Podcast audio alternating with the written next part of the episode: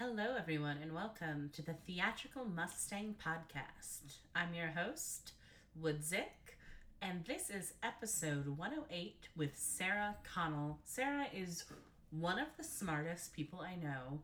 She's a tireless advocate for trans and queer rights, and she is starting her new career as a professional slut. Yes, you heard that right. You heard that right. So, we talk about just a slew of really awesome things that made my heart very, very happy. We have a link to her website, queersexed.org. She also has a podcast. That link is in the episode description. We also have a link to her Medium piece, which is a, a must read if you haven't already. And it's titled When You Say I Would Never Date a Trans Person, It's Transphobic. Here's Why and important stuff, folks. Just listen and let your heart and mind be opened.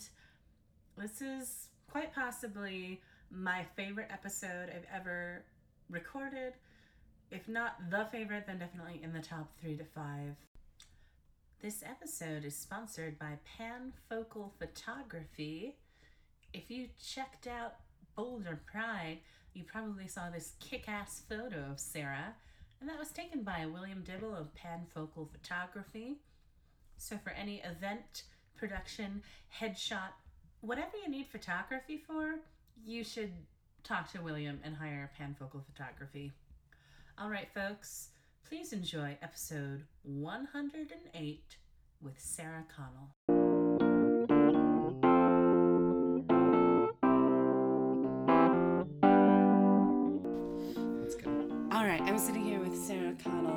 Professional slut. Welcome to the podcast, Sarah. oh, it makes me so happy to hear that introduction. I've not had a professional slut on the podcast before, Wonderful. but I'm very excited I'm to glad have I you could be on. here first. Um, And you're a podcaster yourself. I am. Your podcast is Queer Sex Ed. Folks Mm-hmm. are going to, not if they want to listen to it, they're going to listen to it. They're going to go to queersexed.org. They can also find it on iTunes, Stitcher, all the Mm-hmm. Stitcher, good places. Tell me about how your podcast came to be, and it's sort of relaunching Yeah. right now, so folks should catch up. Yeah, totally. So uh, my history with podcasting actually goes back a ways. I um, was playing World of Warcraft a lot in college, Gotcha. uh, which started in 2008 for me, and uh, I was actually leading a guild at the time.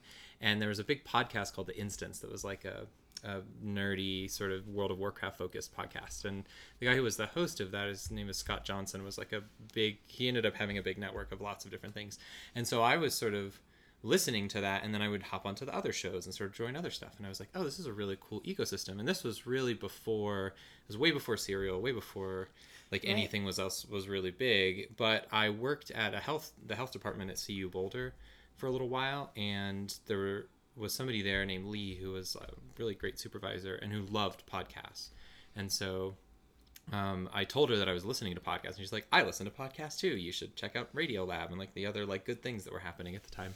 Um, not that it's gotten bad; it's still really good. Um, and from that, we had this conversation. I was just like, "Yeah, I really want to have a podcast about sex." Like, I think because I was doing a lot of sex education at the time, and I was doing a lot of work around like relationship wellness and communication and all sorts of stuff like on a college campus, and um, I just felt like what people struggled to have was a framework for how to talk about things differently. Like people wanted something different.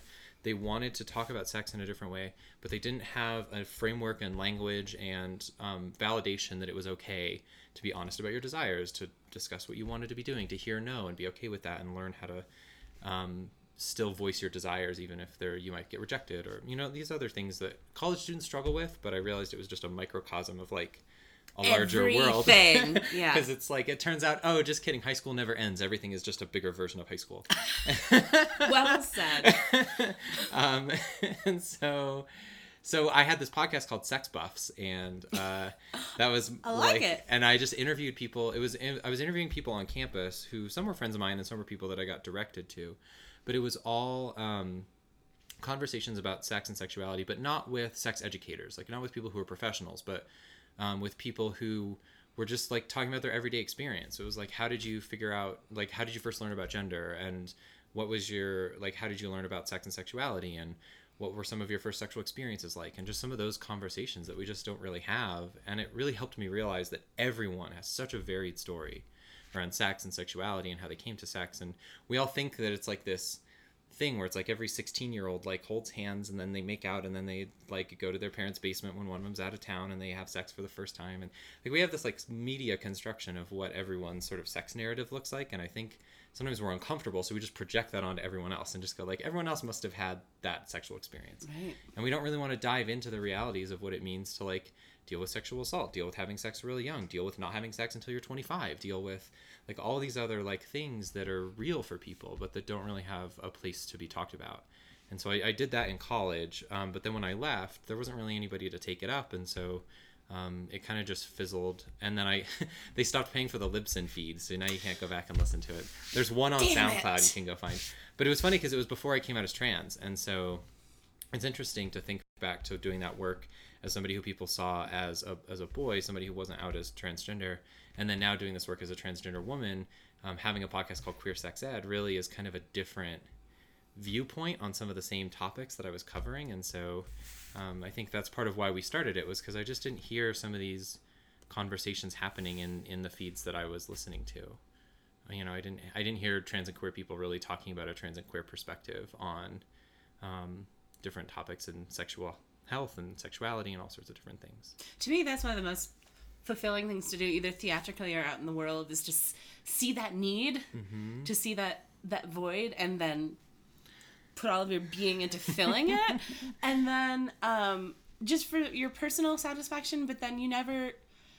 You never know. My favorite stories are the ones where people who you haven't talked to in years, like, send you a message on Facebook and they're like, that thing you posted, that made me ask. Just last night, I'm getting a little teared up about it, but I have a friend who last night they're like, you know, um, I had my first day of class this week and I asked my students to tell me their pronouns.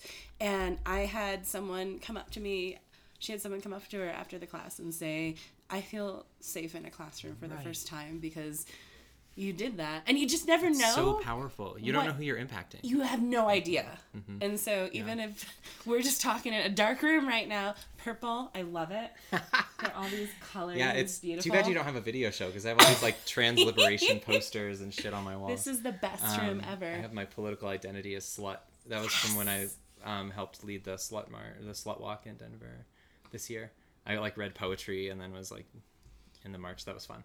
Um, but yeah, you know, one thing about that too. So I used to do trainings. I just left my job uh, on Friday, which this is Monday, and I'm not working, but I'm working because this is how it works now, and that makes me so happy.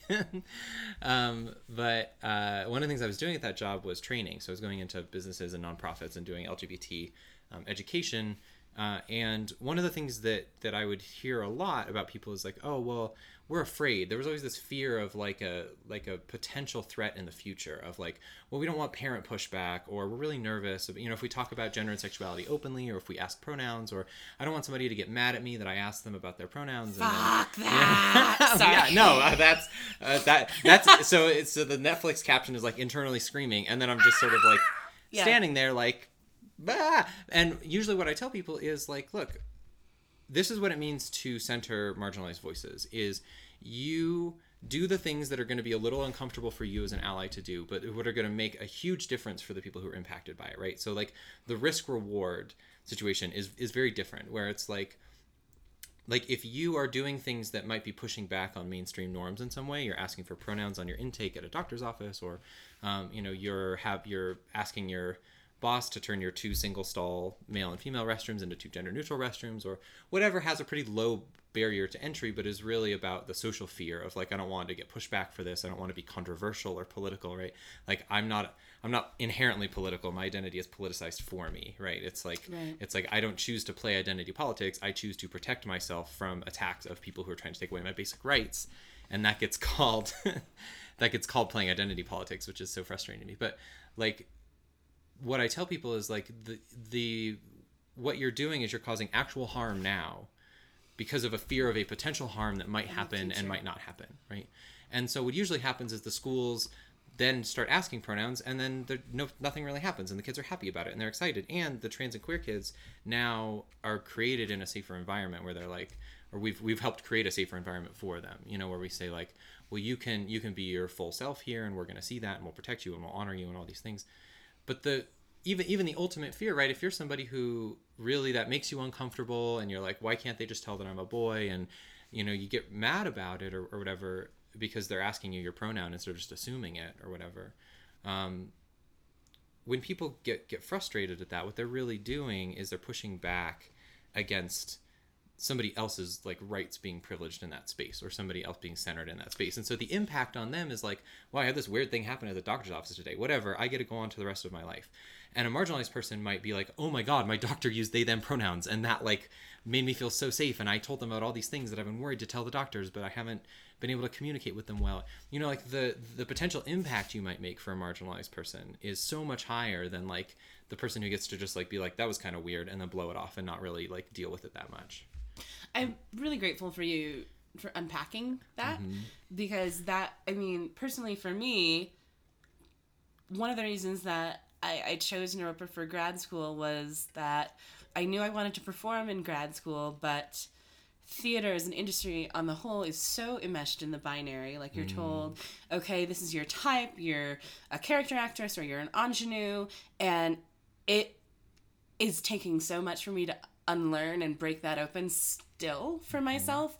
And Naropa felt like a place where it it could work. or at least the conversation could be had Right. right Right. And so I'm for the most part it's it's a really good fit for me, but there's still um and I don't know if you've felt this. I sort of am saying saying back sort of what I what I was hearing a little bit when you're put in these positions and a lot of times you're put in these positions to teach whether mm-hmm. or not you're being asked to teach and Right. then mm-hmm. being expected to be like the calmest person ever.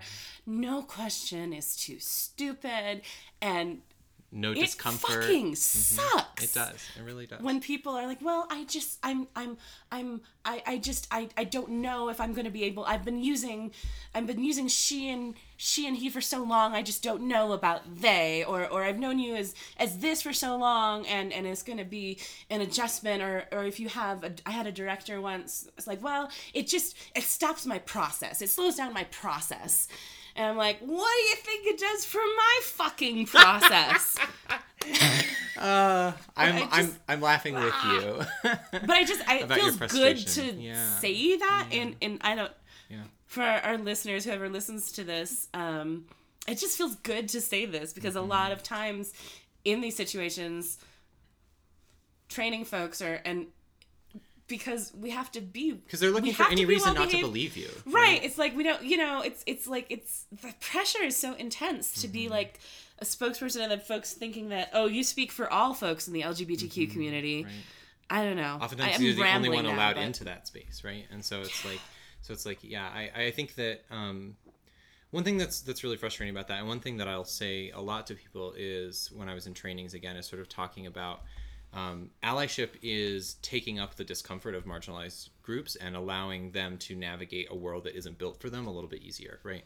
And so, like having privilege, like the real sort of like embodiment of privilege, a lot of times is ease of access, able to like being able to move through certain spaces, being able to access um, loans if you want to start a business, being able to access school if you want to educate yourself, being able to access um, safe housing, being able to access healthcare, being able to access a job that's stable for you, right? Like all these things.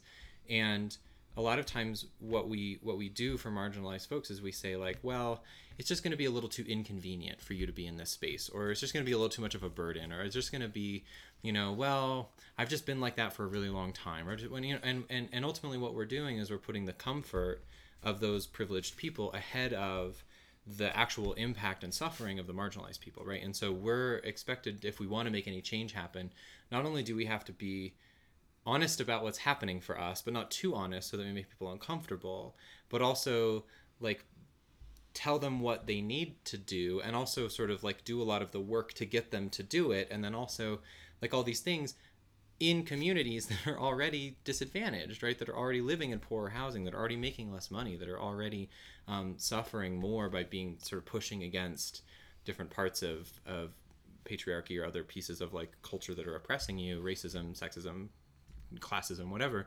um, And so we put this extra burden on top of people. And then when they fail, or when they get frustrated, or when a person of color is working in an all white organization and then leaves six months later, or whatever, they go like, well, I guess they're just not made out for it. I guess they just can't do it. I guess it's just they're too fragile, right? Because there's no accountability for like, we could just make ourselves a little more uncomfortable. We could use pronouns that are a little more uncomfortable. We could dig into our history of like racist violence that's really uncomfortable for us. You know, we could do this work of understanding how trans people have been like systematically left out of LGBT legislation for the last 50 years. Like, we could look at that discomfort but we don't have to because that's privilege. And so we're going to make the marginalized person present it to us in some sort of informed way and make them walk this impossible tightrope. And then when they fall off then it's not our fault. It's their fault because we set up a system to fail and then it failed. But we don't see that in the same way. We don't see that impact as violence or as destruction. We just see it as like well i guess you just weren't up to it. And then people even more will use that as a justification to be like well this one time i had this like i hired this person of color for this job and then they like failed at it and so obviously like people of color just can't do this job you know or like whatever other things.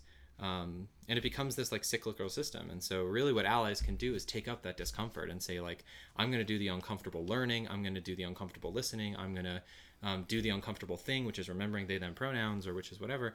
And when i don't do those things i want to be actually held accountable for it and that's the hardest part for systems of power to do because they don't want systems of accountability, honestly. Like sometimes they want faux systems of accountability where you don't have a lot of power, right? But it's like, look at like when you get misgendered, there's all these complicated calculations that happen in your head about like, is this person powerful enough over me that um, I'm going to lose status or access or safety right. if I correct them? And then, um, like is it worth it today am i feeling extra dysphoric today and i don't really like care very much because i've already been in a shitty place or and you go through all these calculations and then people just say like well i don't know. She just never corrected me right or whatever. And it's like well because there's all these other like systems of power that are keeping that person from saying it. It's your responsibility to be accountable to like oh i'm sorry.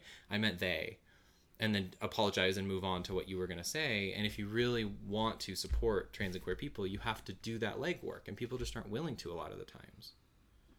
They want to offload that on other people. well, I want to I want to want to reflect back one of the things that you said mm-hmm. because for me I, I spent a lot of time thinking about thinking about being misgendered and how how I handle it in the moment, how other folks around me handle it in the moment, and a lot of the work I want to do academically. I mean, it's it's specifically centered on theater and you know the theater industry, theater training programs, but I'm really interested in terms of like if there a study could be done about like effective effective techniques to prohibit misgendering in the classroom. And and i mm-hmm. think this work is just starting to happen. I don't think there's necessarily scientific stuff that's on the record yet or at least i haven't been able to find it. But one of the things that you just said was acknowledge that it happened apologize correct it move on. Yeah. Why is that so hard for folks do you think? Um, because it requires vulnerability, because it requires um, being wrong, and I think that we are we still live in the very sort of puritanical roots of white Christian colonialism, right? And so when we do this sort of like punitive either self punishment or punishment of others for what we see as like transgressions against gender or sexuality or norms or um, you know being a slut or like being really positive about sexuality or being positive about gender or being positive about um, being a person of color or like celebrating those communities or whatever else we see that in some ways like white people who have power in the society are like conditioned to see that as dangerous or as like risky or as threatening in some way to like this zero sum idea.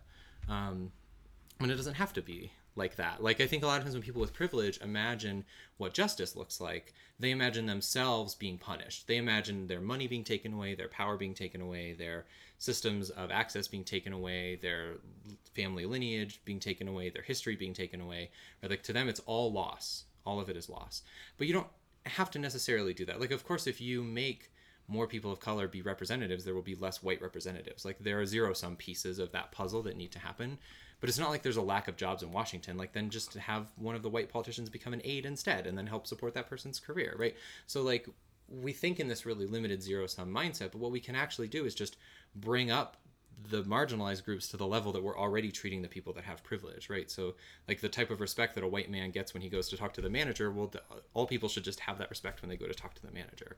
Or like the answer isn't that like the white dude needs to be hated on by the manager more, right, yeah. or like whatever. And so or, or the other thing people imagine sometimes is a power flip right? Where it's like well in order for sexism to be over then women need to have control over men for 300 and whatever 200 and whatever years in the us because that's how long that you know or just and it's like that that doesn't a that doesn't do anything. You're like just trading one system out for another. And the other thing people lose in that is that oppressors are hurt by their own systems of oppression also right like we can't lose track of like who really is targeted by those systems which is people of color and people who are femme presenting or femme showing up in any way or, you know like there are people who are more targeted in those systems but but people who are dominant in that system lose out too right the way that men are limited in our society um, limited in their emotions, limited in how they can make connections with people, limited in how they can show affection for each other. All that stuff is detrimental to men and hurts them a lot. And having a more egalitarian system of gender and sexuality that was more expansive of what masculinity could be, or that allowed more feminine people in, in, in masculinity, or didn't just say, like, well, you have a penis, so you have to do this, or you have a vagina, so you have to do this, um, or you're intersex, so how are we even going to classify you? right? Like, if we have a classification system that's supposedly scientific, so to speak, but that like systematically leaves out millions of people. like, is the problem with those millions of people, or is the problem with your classification system? Like, I think it's with the classification system in that case, right? And so I, it just it's it's very frustrating to me when people see sort of social justice or whatever as this enemy that they have to fight, um, because it's not really that. It's that people are really just trying to help you be a better person, and it would be great if you could listen every now and then, maybe. Yes. oh, you're so fucking smart. I could just listen to you for hours, hours on end. Mm. It is just really delightful to like get into this stuff with you in, Yeah. in this platform. I like the deep dives. That's why I like podcasting.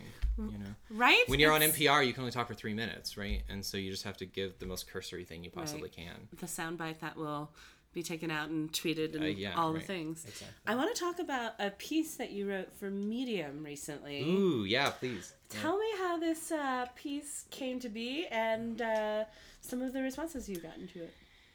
Yeah. Um, so I wrote an article about a month ago um, that's titled "When You Say I Won't Date Trans People, It's Transphobic, and Here's Why." Um, don't think there's an "and" in there actually. I don't know. Um, you can search for it. You'll find it. We'll link to it in the episode description. or just do that that would be great um, but but really sort of the the point of the article is that you can't tell who's trans by looking at somebody right and so oftentimes what people do is they say like well um, you know it's great that this trans person is living their life and they're happy and whatever but i just i could never date a trans person i could never be attracted to a trans person because um, it's just a personal preference for me right and what's actually happening there is that you can't tell who's trans and who's not right and so i think sometimes people have this misconception that every trans woman looks a certain way or has facial hair or has visible Adam's apple or like these other things that people sort of try. And you see that in movies a lot too, right? Like there's a joke in the 40 year old virgin where like they're joking that the prostitute that he had sex with had big hands, so she must have been um, a man, quote unquote, right? Instead of. Um, so like that trope is sort of continued for a long time, but what the piece is really talking about is that since you can't know if somebody's trans, how do you know that person you're dating with on Tinder isn't a trans person? How do you know that cute person at work that you're flirting with isn't a trans person? Like, how do you know that um, the person that you're buying a drink for at the bar isn't a trans person, right? And so, if you are only attracted to that person until you find out that they're trans, then it's not like you get unattracted to them. You your attraction is just being overridden by your like repulsion against transness and trans people. And so, you know, I'm, I'm never going to tell anybody who to date. Like, I, especially one distinction that I had to make in the article, and again in like multiple answers afterwards, um, was that I'm not telling people you have to date a trans person or you Right. have to date any specific trans person or that you have to date me. I only like to date people who want to date me because consent is great.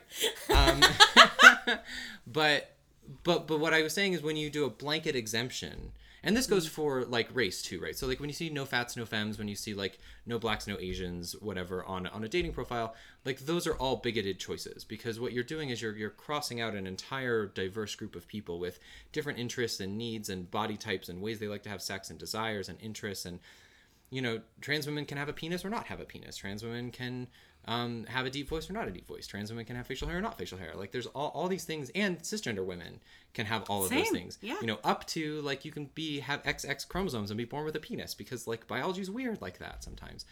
You know, and so I think that we get caught up on the idea of trans as this like scary other instead of just seeing it as natural human variation that exists across people right? And it exists across all of time and space. And so i said earlier it's sort of like it's like white western colonial society is rediscovering these identities and terms that they've oppressed for a really long time. But it, indigenous people in north and south america and in asia and in africa um, and a- across the world really there's even within white culture in europe history of people who are experienced gender fluidity or who you know portrayed themselves as quote unquote the wrong gender or the other gender right? Um, there's there's there's a long history of all of that. And what we're doing is we're just like rediscovering that and putting terms to it that are new. Um, but the the variation of that has existed across all of time and space and so when we sort of have this idea that transness is a new fad or that people are just doing it to trick somebody or they're doing it because it's a mental health disorder or they're um, doing it because it's a sexual fetish they're trying to like force everyone into being a part of or you know all these other like justifications that people use well they're all really complicated and convoluted and ultimately are just ways to do backflips over the more simple truth which is just that i'm a woman who has a penis and i was misidentified at birth. Um, that's much simpler but also much more dangerous to a patriarchal society that's invested power in penises um, and that sort of has used that as a way to propagate um, oppression of femininity and femme folks and sort of femme labor in society and all these other things. Um, and so the whole point of, of the article was saying like you don't know who's trans. So really the point of the article was to ask people some questions or at least help them ask themselves some questions. Um, and really the core that I wanted to get to and the core that I would always talk about in the trainings that I was doing or other pieces is like the the true heart of trans liberation is that trans women are women and trans men are men and non-binary people are whole and valid gender identities outside of a western colonialist gender binary right? And so if you hold those three things as true then all the rest of trans liberation is really easy and makes a lot of sense. It's only when you try to do backflips over all of those things to like fit them into other boxes that they're not fit into or to make assumptions about certain genitals or identities or other mm-hmm. things that's when it starts to get complicated, right? And so when people think that being trans is really complicated, it's like no, it's just been complicated on purpose by people who are trying to repress those identities or really sort of push them out of our society. And so the questions that I wanted people to think about are like for example, what are you really afraid of when you say I won't date trans people, right? Because many times it's things like, well, I'm afraid of having sex with genitals that I'm not used to, or that I don't, um, that I don't associate with femininity or masculinity inherently, right? And so, um, if you're somebody who's a cisgender woman, just meaning like your sex is the same as the gender that you, your, your sex assigned at birth is the same as the gender you feel. So if you're identified female at birth and then you feel like a woman, you'd be a cisgender woman. Um, to be a cisgender woman who's only dated other cisgender women, and then all of a sudden here comes a trans woman who has a penis, and you're attracted to her femininity, but you feel really uncomfortable at her having a penis. Um, really, the work there is to decentralize penis from masculinity and to really see femininity as able to encompass all different body types. Um, and sometimes I do that with humor, right? So like if I'm ever on a date with somebody and I'm and I'm like uh, I'm sensing some nervousness around uh, my, my my my bait and tackle a little bit. Um, I'll say, I I do the like S. Bear Bergman style of just like every single time I say my genitals, I just like pick a different descriptor for it. It's like he does these great sex health trainings where he just like starts by writing a ton of different words for genitals that aren't penis Sure, and vagina, yeah. and so. And then as he does the whole presentation, he'll just like point to the board and be like, "And you, when you're touching your tackle box, you're or your banana Love sling, it. or your just ev- whatever people can come up with. Um, but anyway, so if I'm sensing some nervousness about it, you know, I'll just be like, you know, it's just like a strap-on that goes everywhere with me. Beautifully said. I want bumper stickers. I want coffee mugs. Who's so afraid of a strapless strap-on? Um, you know, so yeah, are you afraid you might be having sex with genitals that you're not used to? And in is there an assumption in that as well, right? That some trans women have a vulva and a vagina and have had them for a long time, and so are you making assumptions about all trans people looking a certain way in general right um, the other thing was, are you afraid of being seen in public with a trans person? Right? Like, so when you say, I don't want to date trans people, is it because you're imagining yourself on a public date with a trans person who's visibly trans, who you then have to protect in some way or defend or feel like people are laughing at you or making fun of you for dating a trans person? Like, is that where your fear is coming mm. from? And then how can you put yourself in spaces with trans people to confront that or to sort of put yourself in the true space of trans liberation, not just like allowance for us to live as long as we don't like intrude on your life too much right? Like how do you really buy into true liberation for trans people? Um, are you afraid of challenging your identity as a straight person or as a gay man or as a lesbian woman right? So like sometimes people will say things like like they'll they'll only date real women quote unquote and by that they mean cisgender women right? But then they'll go home and watch a ton of trans porn and get really turned on by trans women and imagine like having sex with someone who has a penis who's a trans woman um, but the fracture there happens because they see penis as male no matter what. And so even though they may conceive of the rest of the person as a, as a woman, those genitals still remain like male genitals in their mind, right? And so the work there is to then again decentralize genitals from gender and be able to say like, well, this is just a tool. And some people may not even want to have sex with it, right? I've had like partners who are trans women where the entirety of our sexual experience didn't involve any genital touching or play because either one of us was dysphoric about it or we didn't want to be doing it or didn't feel good or whatever else. And so are you making assumptions about the type of sex you would be having or about what you would have to do with certain type of genitals? You know, people just imagine a trans woman and they just imagine like getting penetrated by somebody and it's like, well, some people don't even like doing that even if they have those genitals, right? right? And so again, are you making assumptions about an entire society based on your own projections of it? Or are you really wondering like where's that fear coming from? And then the last one um, was are you afraid of like believing yourself to no longer be a lesbian or a gay man? Right? Is it causing not not is it causing an external crisis of like people will think i'm not straight anymore if i'm with a trans woman but is it actually causing an internal crisis? As in i don't think i'm straight because i like this trans woman. Right? Um, and the answer there may be expanding your sexuality beyond like seeing yourself as straight or it might be sort of being like well um, attraction is complicated and there's no way to really know what you like or what you don't like so far ahead of time right? Which i think is why these boxes get scary for people because people think gay man and they think a lot of specific things that don't actually have to do with being a man but have to do with having a penis and being really hairy in certain places and all these other things.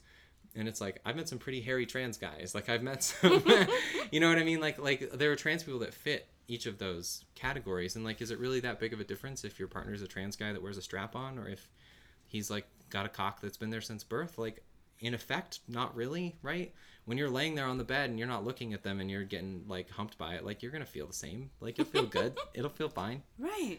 You know and so i think a lot of times we get hung up about not really trans people themselves but what does it mean? We get worried about the sort of cultural projections of what it means to date a trans person. And I, I really wanted to find a way to sort of break that down for people and help them ask themselves the questions of like, is it that I don't want to date trans people, or is it that I actually have all these other fears that are going on if I did?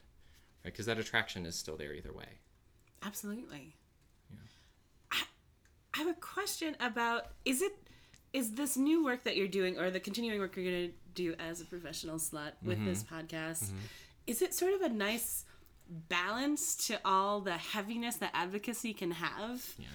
Do you want to speak to that a little bit? Yeah. It both is and it isn't, right? In some ways I feel like I've just like shifted the prism of my advocacy where mm. before that light was really focused on educating organizations so they would hire more trans people, doing education with government officials so that they would create jobs programs for more trans people or they would create safe housing for us or you mm. know they would protect our health care or whatever you know and really i feel like i've just kind of shifted that prism over to sex and sexuality where it's like i really truly believe if you want to get like deep into into what my thoughts are about this like um I think that trans positivity and sex positivity and um, empowered sexuality and what I like these are anti-fascism in action. Like being able to show up as my full queer trans self, like being able to love in the way that I want to love and make relationships in the way that I want to as a polyamorous person and a kinky person and um, a pretty like public identified slut. Um, that is a radical expression of my freedom and autonomy, you know, and so it. I think that in some ways this is just I tell people sometimes I'm like follow your joy, right? Like Yeah. like what makes you joyful and then take steps towards that joy and maybe it's just a tiny baby step right it, it was one night it was like a, a year ago over a year ago just like checking around for web domains one like evening and figuring out that queersexed.org was open and being like i could do something with that Mine. you know, and I hopped on it and I didn't do anything with it really for like nine months. But I just kept talking to people about it and thinking about it. And my partner Jay, who lives in Wisconsin, um, uses Z, Zir, and Zir's pronouns. And Z and I met at a conference um, and had been sort of growing a deeper relationship after the conference, which was in January. Um, and eventually I was just like, do you want to do this with me? Like, would you want to record these shows with me? Because like Z has worked at Planned Parenthood and done sex ed through them and has done a lot of sort of like the front facing work of working in like clinics and doing sex education in schools and you know that type of side of it. And i was just like and jay thank god has a lot more of the technical knowledge of like how exactly can transmission happen in certain ways and like when is Sure. testing detectable in certain things all these like technical skills that i don't have which is great. Um, but you know i it was it was baby steps of like what makes me joyful and how do i do more of that in my life? Because ultimately like as a trans person and a queer person and um, somebody who's pretty white passing but person of color um, I, I face a lot of times where i just should have said no. I should have just kept working a wage labor job. I should have just kept working service. I should have um, just basically like been crushed by a system that's trying to crush me. And i find that there's a lot of power in not only empowering myself to step outside of that system but also trying to help other people step out of that system in some way too. And really live our dreams as trans and queer people because we are so kept from that and we're so forced to um, limit ourselves and and to really cut off our potential um, because who would ever cast a non-binary person in a movie? Who would ever um, let a trans woman be the head of a company? Who would ever um, elect a trans woman to congress? Like who you know like like we we get stuck on on not being able to envision people who are living our dreams now. And that's really what what privilege allows you to do is it allows you to see all the possibility spaces that you can explore. And if you're a marginalized person in any way or an intersectionally marginalized person in lots of ways um, that possibility space is just so small and intentionally small. Um, and so i want to keep expanding that space and say it's important for trans and queer people not just to get our basic health care met but to have fucking pleasure like to have relationships that we enjoy like to have sex that feels fucking good for us like to have people call our bodies things that feel affirming um, you know not just to have pity sex and hate sex. And um, I, I think that we are forced to settle for so little so often um, and i just don't want to do that anymore. I think that's a great tagline as we're as we're winding down this interview. I don't want to say amen, but yes, yes, yes, yes.